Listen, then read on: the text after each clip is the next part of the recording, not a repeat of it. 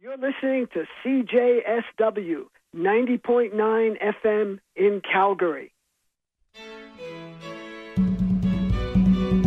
Our capitalist system is driving us to an early grave in many ways.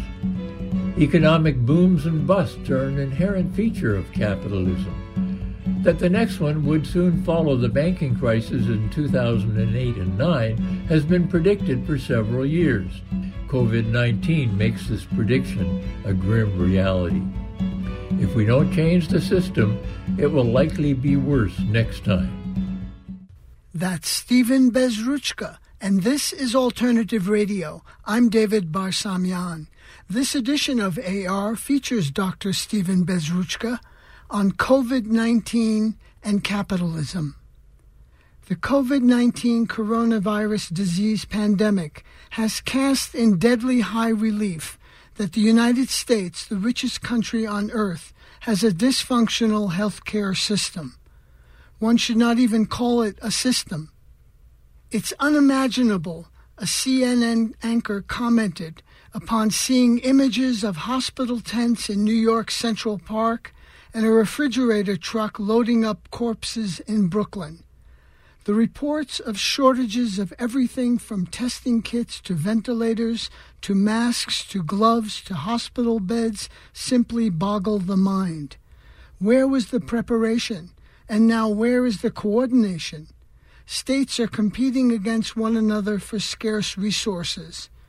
Viruses do not recognize borders. Collective global action is the only way forward. Universal medical protocols must be in place. An international public health infrastructure is urgently needed, or the next pandemic will make this one look like a picnic. To talk about these issues is Dr. Stephen Bezruchka. He's senior lecturer in the Department of Global Health at the University of Washington. He worked for many years as an emergency physician in Seattle. He spoke from his home in Seattle in late March. And now, Dr. Stephen Bezruchka. Paradoxically, today's global viral pandemic is an opportunity to fundamentally change society for the better. I teach courses about population health in the public health school at the University of Washington, in the region where the initial cases of COVID 19 disease appeared together with the first deaths. What we needed to learn from this pathogen is that we have been destroying natural habitat at an increasing pace that has dire consequences and given us global warming, greater vulnerability to infections, increasing economic inequality, and the loss of our ability to work together. Habitat destruction began when we left the hunter gatherer era which has been our most successful human adaptation, one that has nurtured us for perhaps half a million years. Then we lived in small groups with gender equity and shared scarce resources, namely the occasional bounty brought home by hunters. The domestication of plants and animals 10,000 years ago profoundly changed human health and relationships. The neuroscientist Robert Sapolsky said agriculture allowed the stockpiling of surplus resources, and it has been their unequal stockpiling which led to the stratification of society and the invention of classes and of poverty. In Sapolsky's words, quote, when humans invented poverty, they came up with a way of subjugating the low ranking like nothing ever seen before in the primate world. This invention has profoundly changed the world and led to massive exploitation of people and the planet. Today's coronavirus pandemic resulted from the mammoth deforestation around the world, which resulted in less room for other animals. Bats, the source of the SARS CoV 2 virus, came into increasing contact with us and live markets allowed these living creatures to be taken home to slaughter and eat. I see economic inequality as the root problem we have to grapple with. It has led to most of the world's problems as I see it, and I'm not alone in having this perspective. In 2014, Thomas Piketty's Capital in the 21st Century was published and went on to sell some two and a half million copies. Piketty highlights the history of rising economic inequality around the world through various phases, beginning with what he calls ternary societies, namely nobility, clergy, and the masses, which he, he calls the Third Estate. Then into ownership societies, and then into today's hyper capitalist regimes. His solutions sound utopian, as he calls for a participatory socialism for the 21st century. Some of his ideas, however, like a wealth tax, have been voiced by some politicians recently. Political and economic systems were vastly transformed during the Neolithic, the period when agriculture was developed. This trifunctional classification had various forms throughout the world, any of which justified the hierarchy or inequality that became embedded into society. Piketty then considers slave and colonial societies which allowed great wealth accumulation by a few. I've come to see that both colonization and slavery have had long lasting effects on the health of societies impacted by these processes. Regions where slavery predominated, such as in the U.S. South, continue to have worse health today. The great transformation of the last century was the advent of ownership societies. On the eve of the First World War, private property reigned supreme on a par with the colonial empire, such that the propertied had assets unequaled even to this day. After the end of World War II, private property was gone in large parts of the world, such as the Soviet Union, Eastern Europe, and China. Colonial empires were also soon dismantled. The global ideological competition between communism and capitalism, Piketty says, led to a victory for capitalism and an increase in inequality to stratospheric heights. Inequality has waxed and waned through the last 10,000 years. It declines with plagues such as the Black Death in the Middle Ages, as well as during wars, revolutions, and state collapse. Recovery from these events leads to inequality increases. Today's income and wealth inequality around the globe is greater than it has ever been, led by what is called hypercapitalism. Some social democratic societies and post communist societies have tried to rein in inequality with limited success.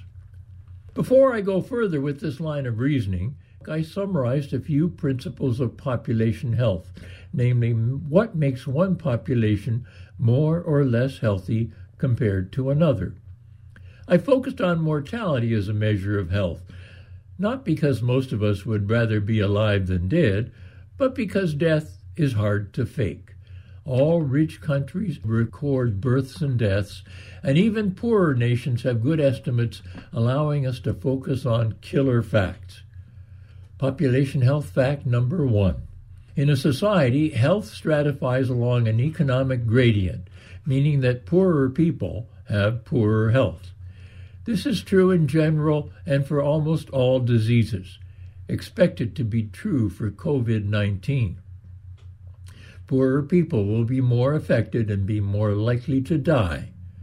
When you find a counterexample, such as that Latinx have better health than non Latinic whites in the United States, there will be discernible reasons.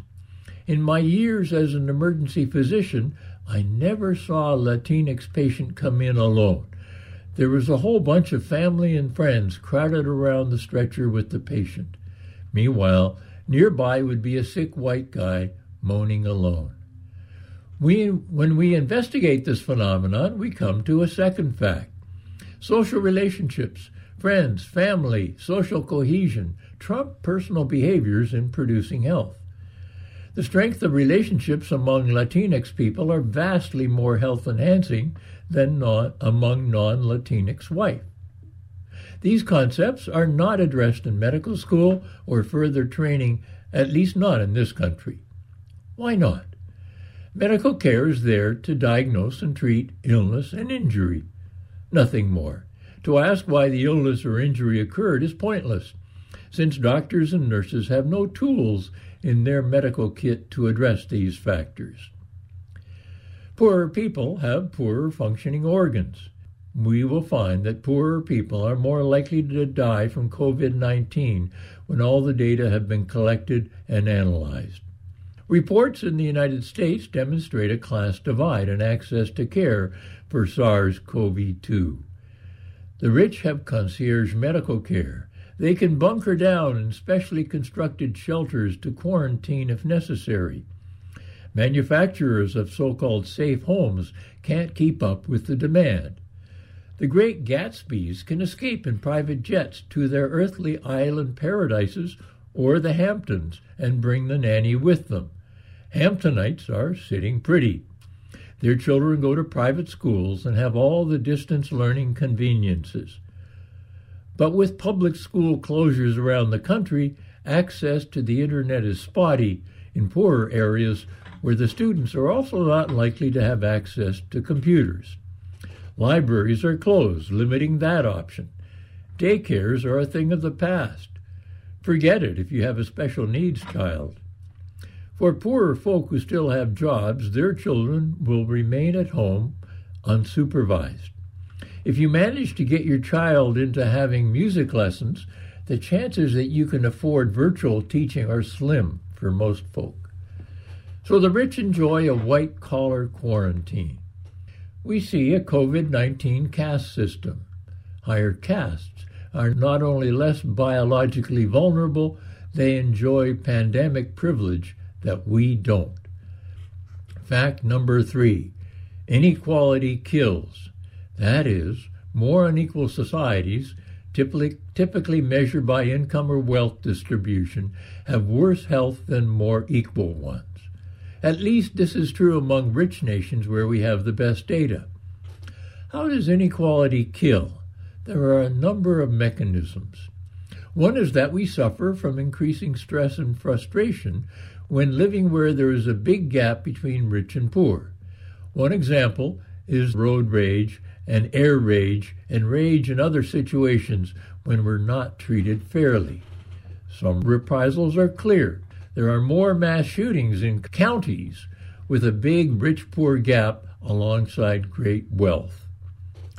Another way that inequality does its job is how the rich and powerful get their way and won't share what they have with others.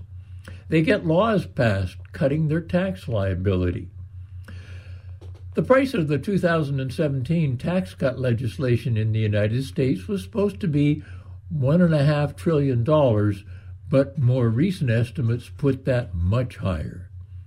That is before factoring in the recent $2 trillion stimulus legislation.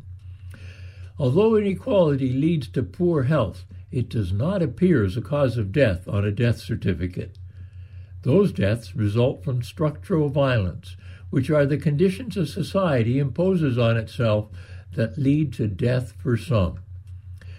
Will the exacerbating effect of inequality hold true for diseases such as the coronavirus infection? We don't know yet, but if the question is asked, I feel confident of what the answer will be. Population health fact number four early life lasts a lifetime. It is the first thousand days after conception when roughly half of our health as adults has been programmed. Healthier societies privilege that period in various ways, such as providing time to parent and financial support for families. We will find that children born to mothers who were around when COVID 19 was raging are more likely to have compromised health.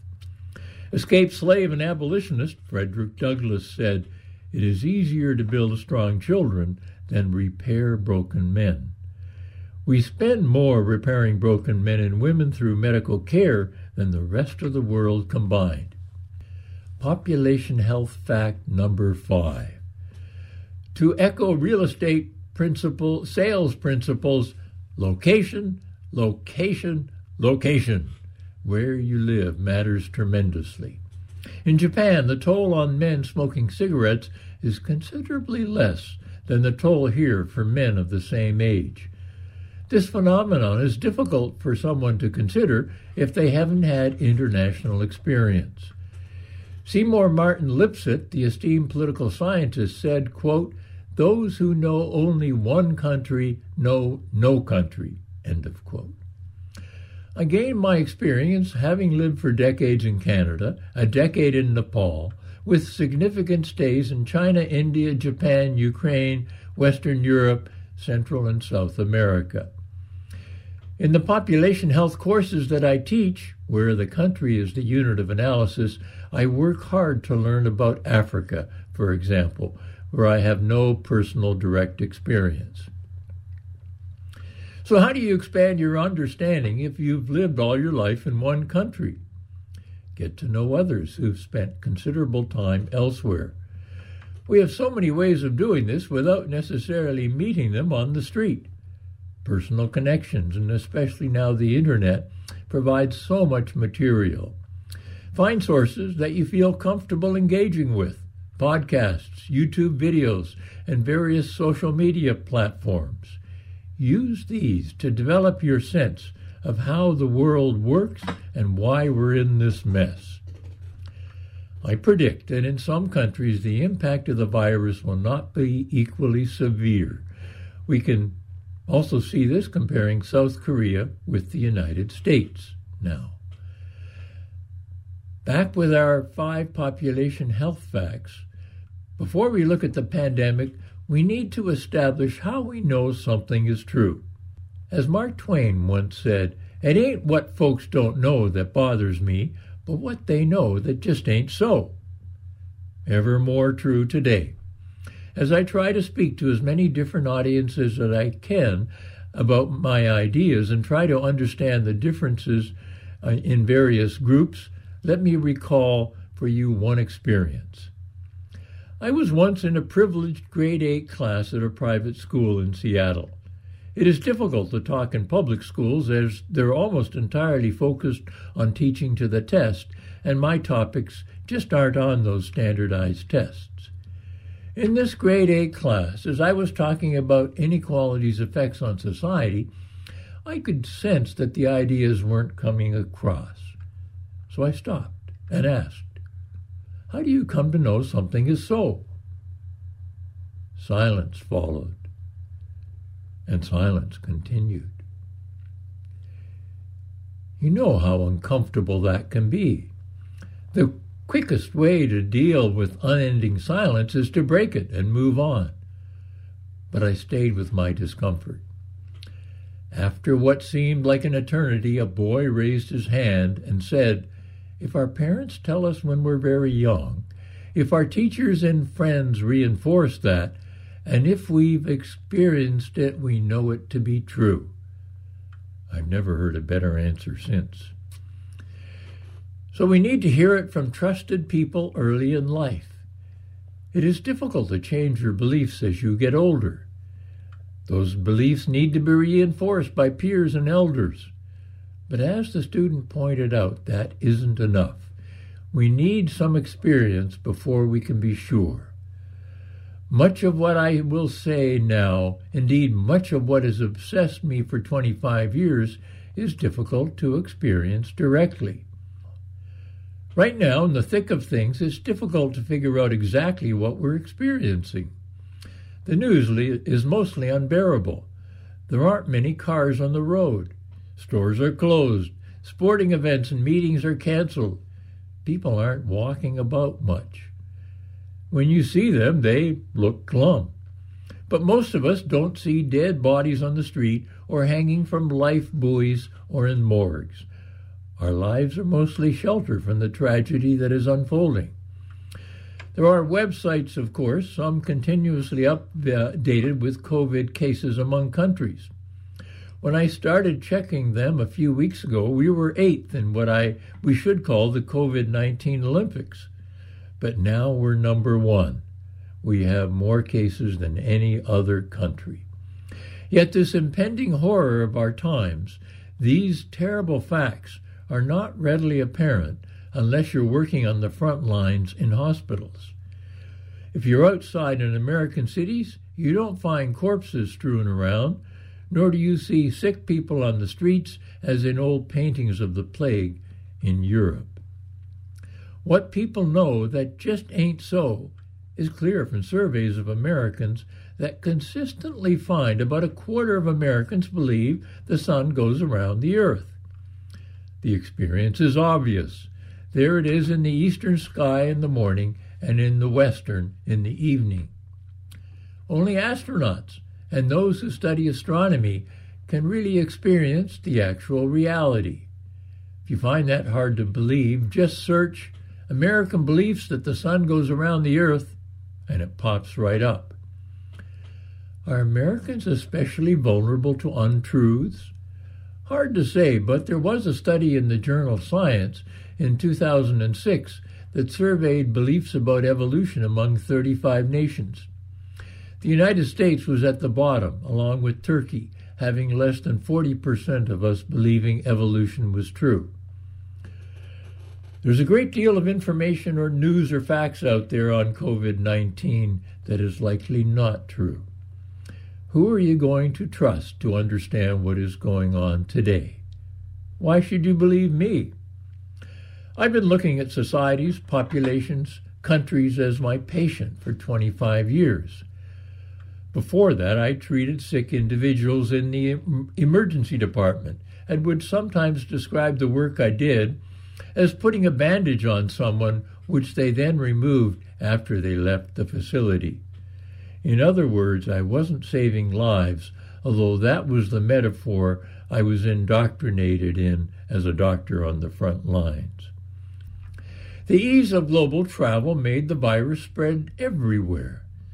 Some countries reacted quickly to limit the spread of COVID 19, which is the disease caused by the virus named SARS CoV 2.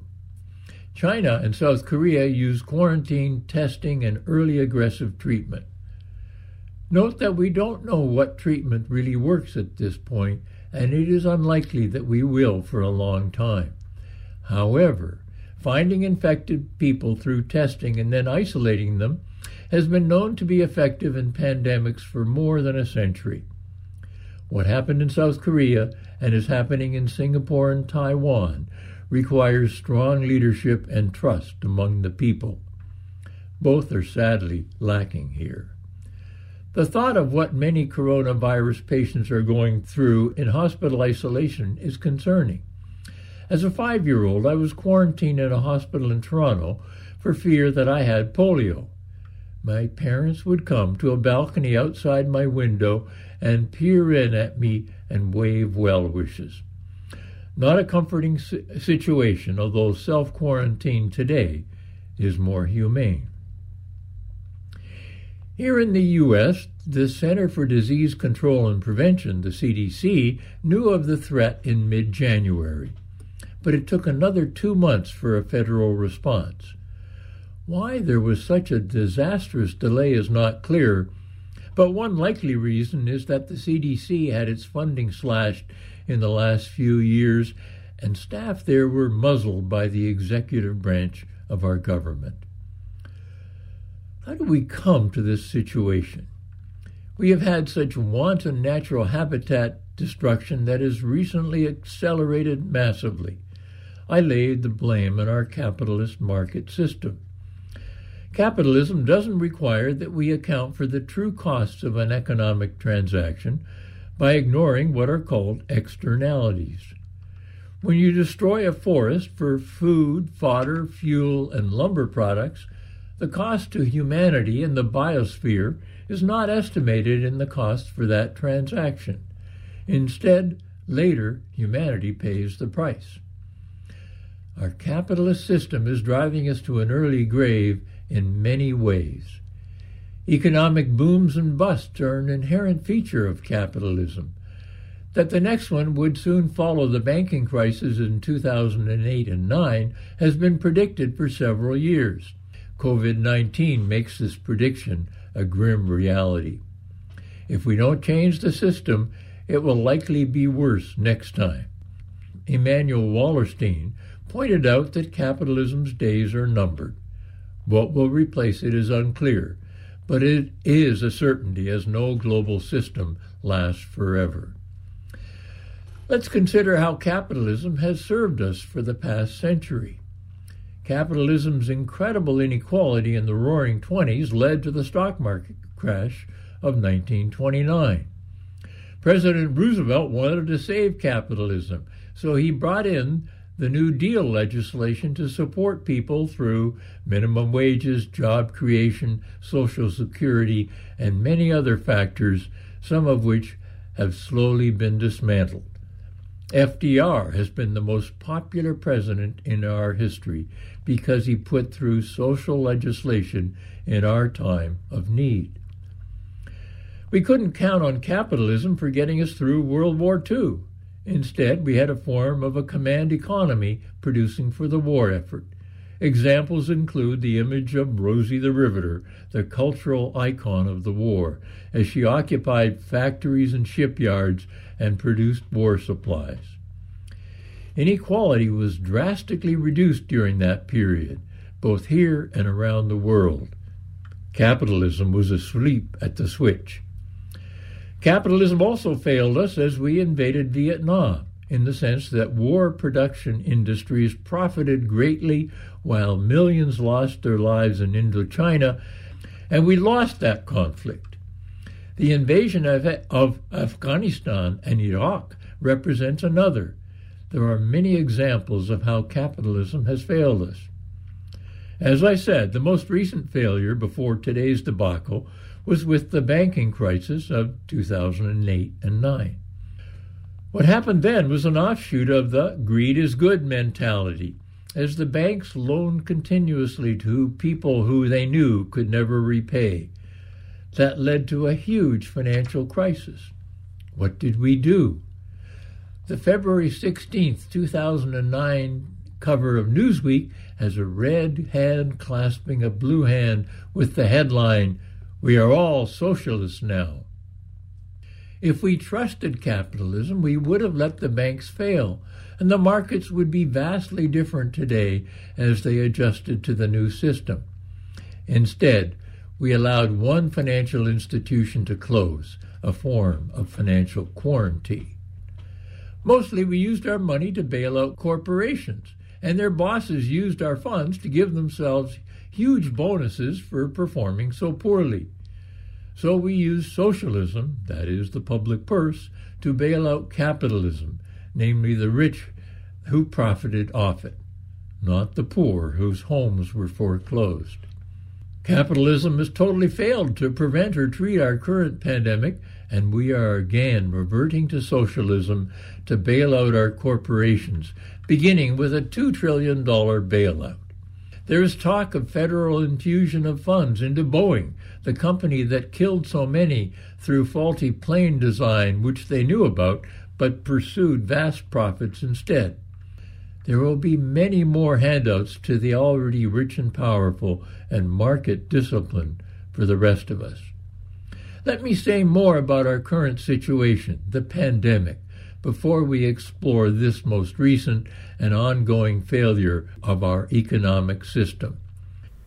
You're listening to Dr. Stephen Bezruchka on COVID 19 and capitalism. This is Independent Alternative Radio. In solidarity with you, our listeners, we are offering this program at no charge. If you'd like a copy of Stephen Bezruchka, COVID 19 and Capitalism, just call us at 1 800 444 1977. Again, that number is 1 800 444 1977 or you can email us at info at alternativeradio.org. And our website is alternativeradio.org. Here today, with most of you practicing physical distancing to avoid becoming infected. You are struggling as your employment is precarious and more likely to be even more so as time passes. With the closure of restaurants except for takeouts, most stores, pretty well all schools, and various meetings canceled, and the ability to escape limited by travel restrictions were hurting. I'm not going to give you individual behavioral advice as there's so much of it out there. Yes, wash your hands for 20 seconds, disinfect everything you come into contact with, no physical socializing. Those with the internet, those with phones, and other communicating devices, these are important ways to stay in touch. We're seeing the growth of this socialization at a distance. Given the importance of social relationships for our health, as I mentioned, this is really good. But so many are left out. What about the unhoused?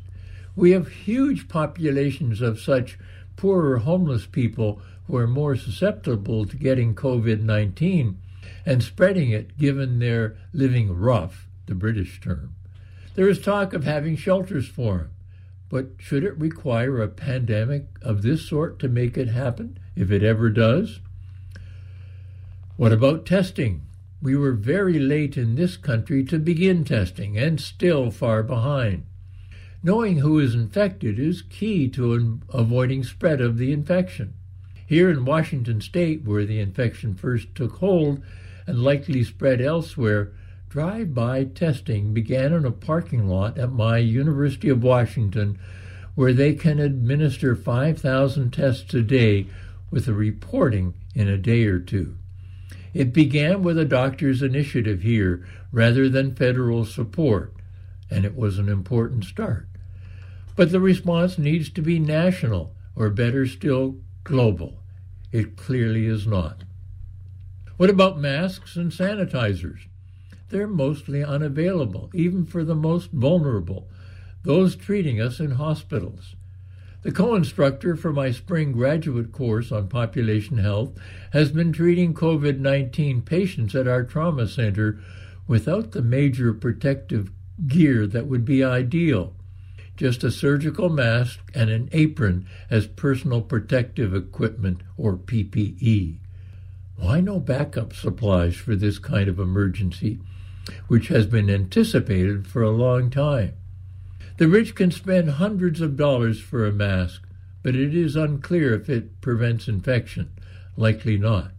The federal government cut funding for a national emergency stockpile. There's a bidding war now for supplies to treat the infection. Is this capitalism to the rescue? We don't have the number of ventilators, breathing machines to treat the number of cases requiring breathing support. There are workarounds, but it is unlikely they will ever be used here. For example, while working in the 1970s in Dhorpatan, a remote Himalayan valley, when a sick person required mechanical ventilation to survive, I would place an endotracheal tube and connect it to a respirator bag. We would then take turns compressing the bag to expand his lungs with air. We took shifts day and night. It worked. There's a company near Seattle that is trying to retool to make ventilators. But once you've lost the production skills and equipment, it is difficult to start again. Not impossible, as we learned during World War II, when almost the entire economy was placed into service for the war effort. Another key concern is our low number of doctors and hospital beds. We have half the number of doctors per capita than some other rich country. Whether primary care doctors or specialists, we don't have as many as other rich countries. This is in large part due to our medical guilds keeping numbers low to reduce competition so that we can have higher profits for ourselves. Countries that have more primary care doctors have better health too. The healthier countries have up to four times the number of hospital beds per capita that we do. And we've decreased the number of such beds per person by 20% since 2000. By contrast, China in the same period increased its hospital bed capacity by 60%. We decreased the number of beds while China increased. No wonder we have a serious problem. One reason for the reduction is that fewer bids generate greater profits.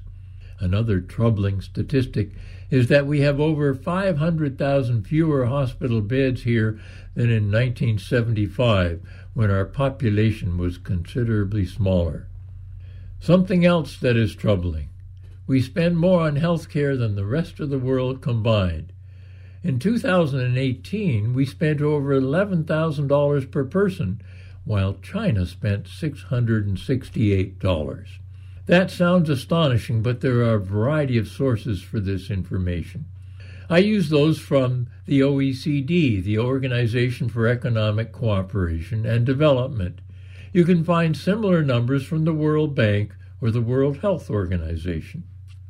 What about developing an effective vaccine for SARS CoV 2? It certainly won't happen quickly. And in this country, it would probably be produced by a pharmaceutical company. Trials are expensive, so they would need government subsidies. The same goes for treatments or cures. Again, violation of capitalist principles.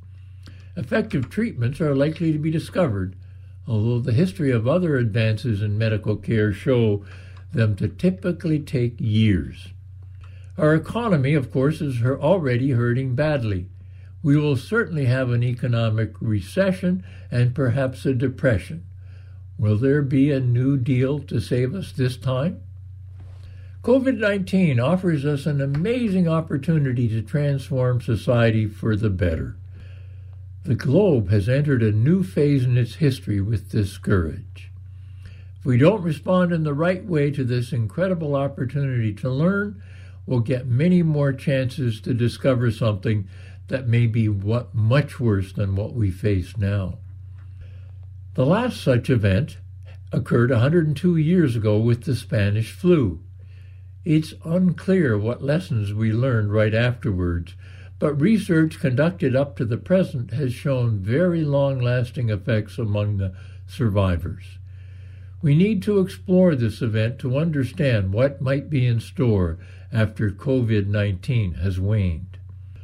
From the global 1918 pandemic, in the United States, where there was reasonable data, about 25 million people became infected. It struck without warning in October 1918 and had largely dissipated here by the end of the year. The Spanish flu killed more Americans than all the combat deaths of the 20th century. Deaths were concentrated in the prime ages of 25 to 35 years. The most vulnerable were pregnant women. Stillbirths increased. For those pregnant women who survived, their children had shorter lives more chronic problems such as diabetes and heart disease as a consequence of what we now know about the influence of the in utero period on adult health. Males had more heart disease than females. As well, these children, as they became adults, had lower educational attainment, more physical disability, lower height, lower income and socioeconomic status, and required more welfare payments than those born outside of the Spanish flu exposure. These conditions were seen even for those born to mothers who had only a very mild case of the flu. Those who survived during periods of pandemics have compromised health afterwards. Peter Kropotkin described this eloquently in his book Mutual Aid, a Factor of Evolution, it is almost certain that today's pandemic will have similar future repercussions, no matter what government policies are brought into place to help the economy. You can't build resilience after the fact. So something major needs to be done now to avoid the next such pandemic, which won't take a century but will come much sooner. But I'm not talking about having enough masks and ventilators and storage. Dealing with this scourge will require cooperation at a level never seen among human societies. The only somewhat similar event was World War II, which led to the creation of the United Nations, the World Bank, and the International Monetary Fund. Through that war, the United States became the major superpower, but a Cold War followed with the Soviet Union, which our leaders used to create fear amongst us. Since the end of the Cold War 30 years ago, U.S. world leadership has waned, and we have retreated into nationalism. China will become the superpower unless we dismantle the global hierarchy that gives rise to national advantages. The current pandemic is creating divisions, political polarization, and hostility among nations at a level not seen since perhaps the first part of the 20th century. In the United States, we've already retreated into political tribes with considerably less ability to work together. Increasing income inequality has facilitated two major parties voting in opposite directions. These divisions have become international to everyone's detriment. A good example that really hampers relations with China is how our leader calls SARS CoV 2 a Chinese virus. How would we feel if AIDS were called the American Immunodeficiency Syndrome? Not an unreasonable name since it became prominent in San Francisco. Identity politics has also splintered our society by making it difficult to work together. Populism divides people into two antagonistic groups those who are good and the others who are corrupt. This leads to tremendous distrust of elites and institutions. At the same time, populism embraces the image of a strong leader whom you must follow, no matter where that person is going. A good example is rising approval rating for our president, despite all his faults, faults and errors, which are increasingly apparent. We also need to be vigilant to not have someone become leader for life, as has happened in China and in Russia. The forthcoming national election is uncertain at this point. I sometimes ask, are you a fox or a hedgehog? Isaiah Berlin pointed out that a fox knows many important things, while a hedgehog knows one th- important thing very well. Hedgehogs tend to have a focused worldview, an ideological leaning, strong convictions, while foxes are more cautious, more likely to adjust their views, more pragmatic, more prone to self doubt, more inclined to see complexity and nuance. We need to become foxes and figure out from experience how society works, even though imperfectly. We must become public citizens. As events unfold in the United States, you will hear of so many policies being rushed in on a minute minute to minute basis, including paid family leave, paid sick leave, and so many others that could be valuable. Even if these are maintained after the pandemic wanes, something that is very, very unlikely, they take years to operationalize. It's all too little, too late. Recall, we are only one of two countries globally without a nationally mandated paid parental leave policy. The other is Papua New Guinea, half of a large island north of Australia. Consider the most probable future scenario. Corporate bailouts will vastly increase our national debt, as will all the other policies being proposed and voted on. Expect what has happened in Europe, namely austerity, to follow here. Whatever policies passed in the near future that might help ordinary people will be truncated as belt tightening kicks in. There will be moves to cut Social Security under the guise of privatizing it, as President Bush attempted. All the other rich countries have some form of universal health care or Medicare for all. We do not, even though we outspend all others on health care. Would universal health care solve our problem? Most certainly not. Italy, which is now the country with the most COVID 19 deaths, has universal health care. Why didn't it work there? Italians are an incredibly social people. Before you can get down to business with someone from there or of Italian heritage, You have to sit down, eat together, and con- spend considerable time getting to know one another. So, Italy, with its culture, was a good breeding ground for the virus. But our country, the United States, with its record poverty levels, is also a good tissue culture for coronavirus. Public health as a complex in this country is mostly unknown to folk here. They associate public health with public toilets. Funding has been cut drastically, and we are paying for it now. We also must recognize that health and healthcare are vastly different concepts. I ask people in this country, do you want health or health care? They're confused. I make my students, when they use the term health, ask if they really mean health care. Do we access health?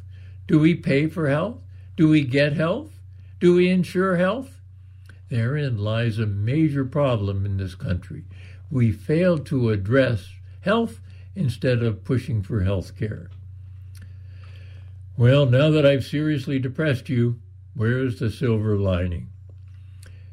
In addition to all the hardships and tragedies, this pandemic has the potential to bring real social, economic, and political change to this country.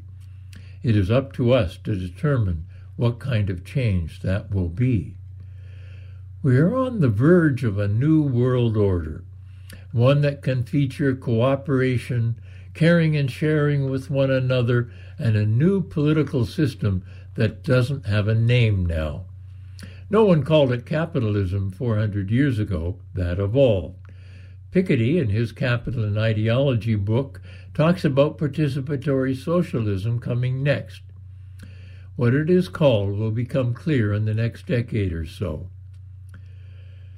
The new order should feature pre-distribution rather than redistribution. It begins with a level playing field so that Robin Hood won't have work to do. As Ralph Nader has observed, we only need 1% of the people on board to change society. Margaret Mead, the anthropologist, noted, quote, Never doubt that a small group of thoughtful, committed citizens can change the world. Indeed, it's the only thing that ever has. End of quote. Now is the time we have been waiting for. There is every reason to hope. To change dysfunctional social systems in the United States, John Kingdon pointed out that not only must we, we be aware of the problem and agree on a solution, but a transforming event is required. COVID 19 is that transforming event. How might this come about? Well, we are the ones we've been waiting for. We must be here now. We have to mobilize support however we can. We have to point out the toxic effects of income and wealth inequality. There is no time to lose. This is the lesson of our life. What are we waiting for? Change can happen quickly, as is the case with our increasing support of LGBTQ rights. Goethe said, Knowing is not enough, we must apply. Willing is not enough, we must do. What must we do? In the courses I teach about population health at the University of Washington, the students have to do a community outreach exercise. Normally, they organize a community event, a real time gathering, and present what they've learned in the course. They all do this as it is a major part of the grade. In the virtual learning environment of the COVID period, they still have to do it, but in whatever creative virtual way they can. They work in groups, again online. I make my students create and practice elevator speeches, something that will grab attention once we go back to using elevators.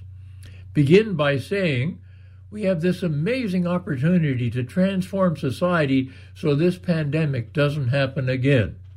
Then add your, more words of your own. Practice when you receive a marketing call, especially the kind that is being recorded for quality assurance purposes so that person won't hang up. Stand in front of a mirror speaking. Use an audio recorder to refine your speech. Then recall the words of circus founder P.T. Barnum, namely, without promotion, something terrible happens. Nothing. You have to promote yourself. Examples of what my students did in the winter quarter included Instagram bombardment and using other social media, as well as creating websites. Today's youth are incredibly skilled and creative. For digital immigrants like me, I resort to whatever channels I have. So I teach, write, and talk. Now the talks are virtual. My first talk on alternative radio was in 2003. I've covered many parts of population health and how the United States is doing. They're all available on the web.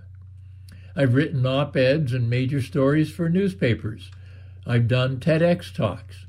Of course, this is not what normal academics do, which is to publish so as not to perish. My aim is to reach the public, not academic audiences. Can you, the listener, follow a similar pattern? My advice is to do what you love, do what you have skills for, and do what you can do for a long time without being paid. Consider the groups you belong to church groups, hiking clubs, or whatever club suits your fancy. They are not now defunct, but many are dormant. Like a butterfly emerging from its chrysalis, clubs will come alive again. Start one amongst your friends and co-workers today if you still have a job. If you've lost your employment, then call up your neighbor or your former workers and see where that leads. Build a network to saving our planet, not just humanity, but the planet.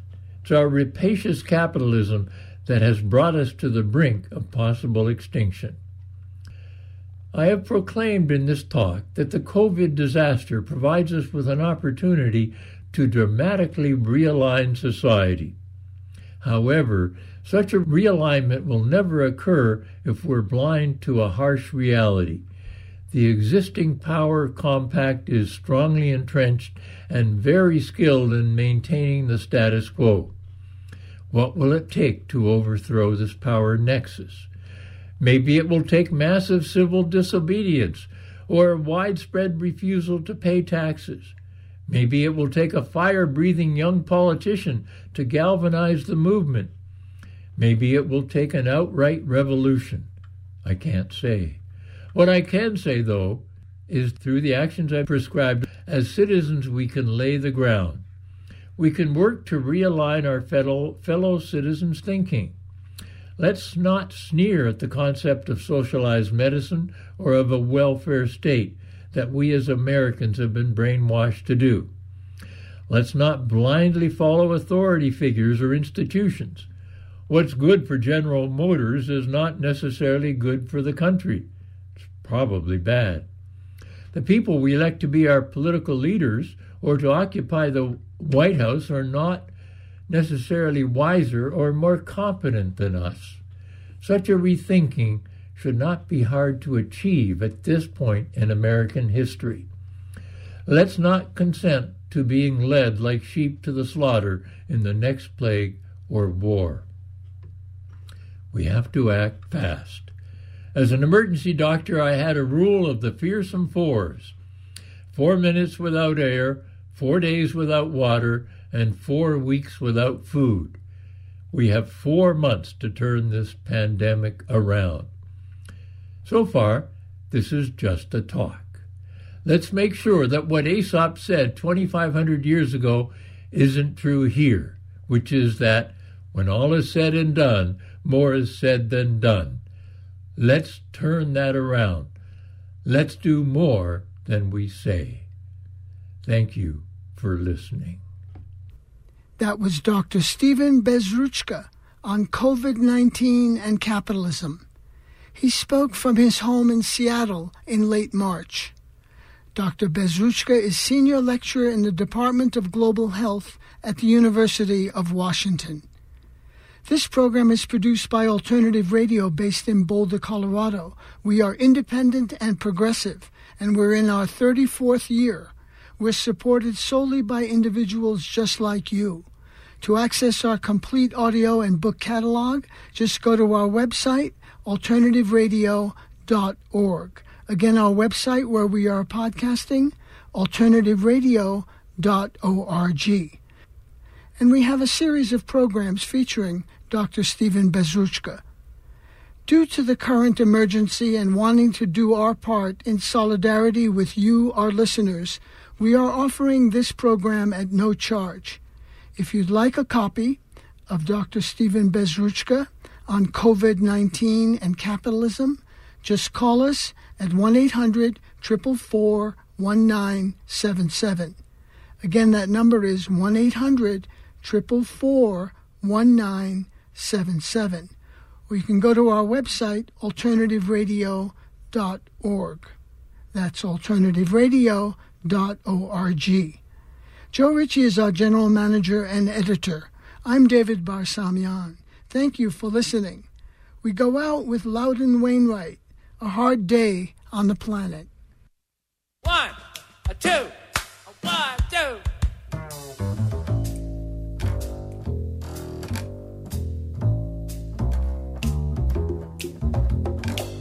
The dollar went down and the president's sick. Who's in charge now? I don't know. Take your pick. A new disease every day, and the old ones are coming back. Things are looking kind of gray, like they're gonna get black. Don't turn on the TV, don't show me the paper. Don't wanna know he got kidnapped or why they all raped her. I wanna go on vacation till the pressure lets up but they keep hijacking airplanes and blowing them up. It's been a hard day on the planet. How much is it all worth? It's getting harder to understand it. Things are tough all over on earth.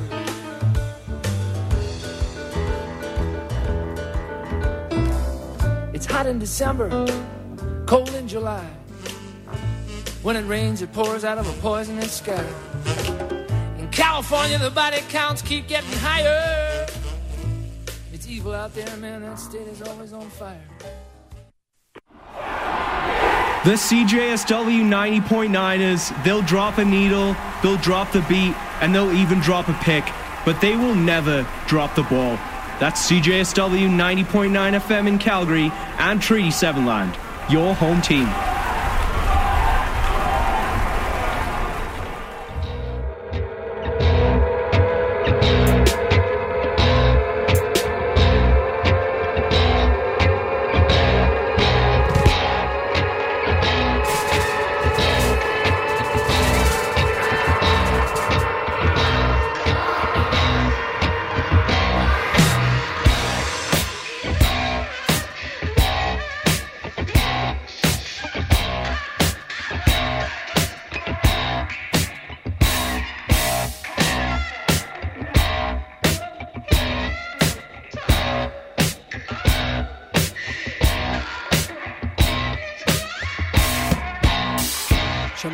da Pampas.